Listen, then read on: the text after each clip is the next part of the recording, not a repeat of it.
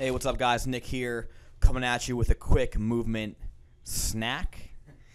Today we're talking about feedback. Um, whether it's good, whether it's bad, be thankful for feedback. If someone is taking the time out of their day to give you constructive criticism, um, you should appreciate that because whether it's good or bad, you can grow from that. And um, you know, if you're doing something and, and maybe it's not optimal, or it's not the best, or it's not in the not a not in the best direction for your future, and someone doesn't say anything about that, that's unfortunate.